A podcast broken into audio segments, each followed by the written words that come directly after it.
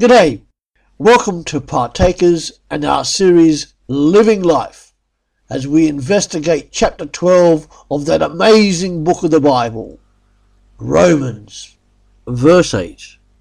If your gift is to encourage others, be encouraging. Now we come to perhaps one of the most amazing gifts, encouragement. Why is it amazing? It is amazing because of the impact it can have on the receivers of encouragement. This could mean anything from encouraging to exhorting to comforting to counseling to rebuking gently.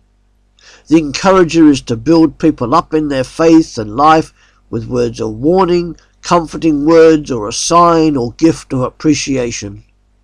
The gift of encouraging can be done in all the gifts so far in this list: prophecy, preaching, serving or teaching, as well as the gift in this list to come, giving.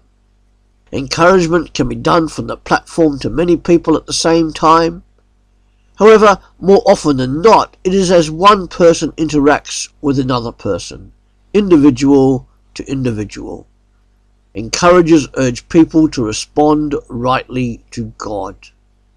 Encouragers strengthen the weak and comfort those who are in sorrow. The Apostle Paul himself had a great encourager on his team, Barnabas. If you're a counselor in your church, you are exhibiting your gift of encouragement. Are you aware of that? Wow! Oh, how the church needs encouragers. A quiet, encouraging word to that teacher or preacher you just heard in your church, or the music leaders, anybody. I know that your pastor or church leader would appreciate a kind word or gift from you.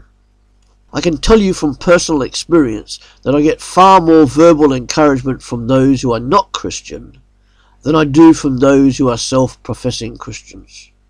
But it should not be that way. Again, every Christian can encourage somebody else, even without having the specific gift of encouragement. As we looked at in verse 5, as Christians, we belong to each other. So let each of us be practical in our encouragement of each other. Perhaps the next person you speak to will need a word of encouragement. What will you do? Encourage that person or simply ignore them? Who are your encouragers? Have you made sure they know how much you appreciate their encouragement of you? Of course, we have a great example to follow. God the Holy Spirit is also the great encourager. He is always urging us and encouraging us to live obedient lives worthy of Jesus Christ, whom we follow.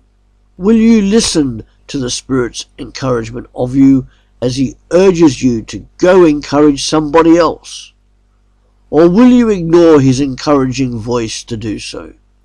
Let each of us encourage at least one person a day. Go, encourage. Thank you. Please do let us know about your visit by making a comment on the podcast. See you tomorrow at Partakers, www.partakers.co.uk, and do tell others about us. Thank you.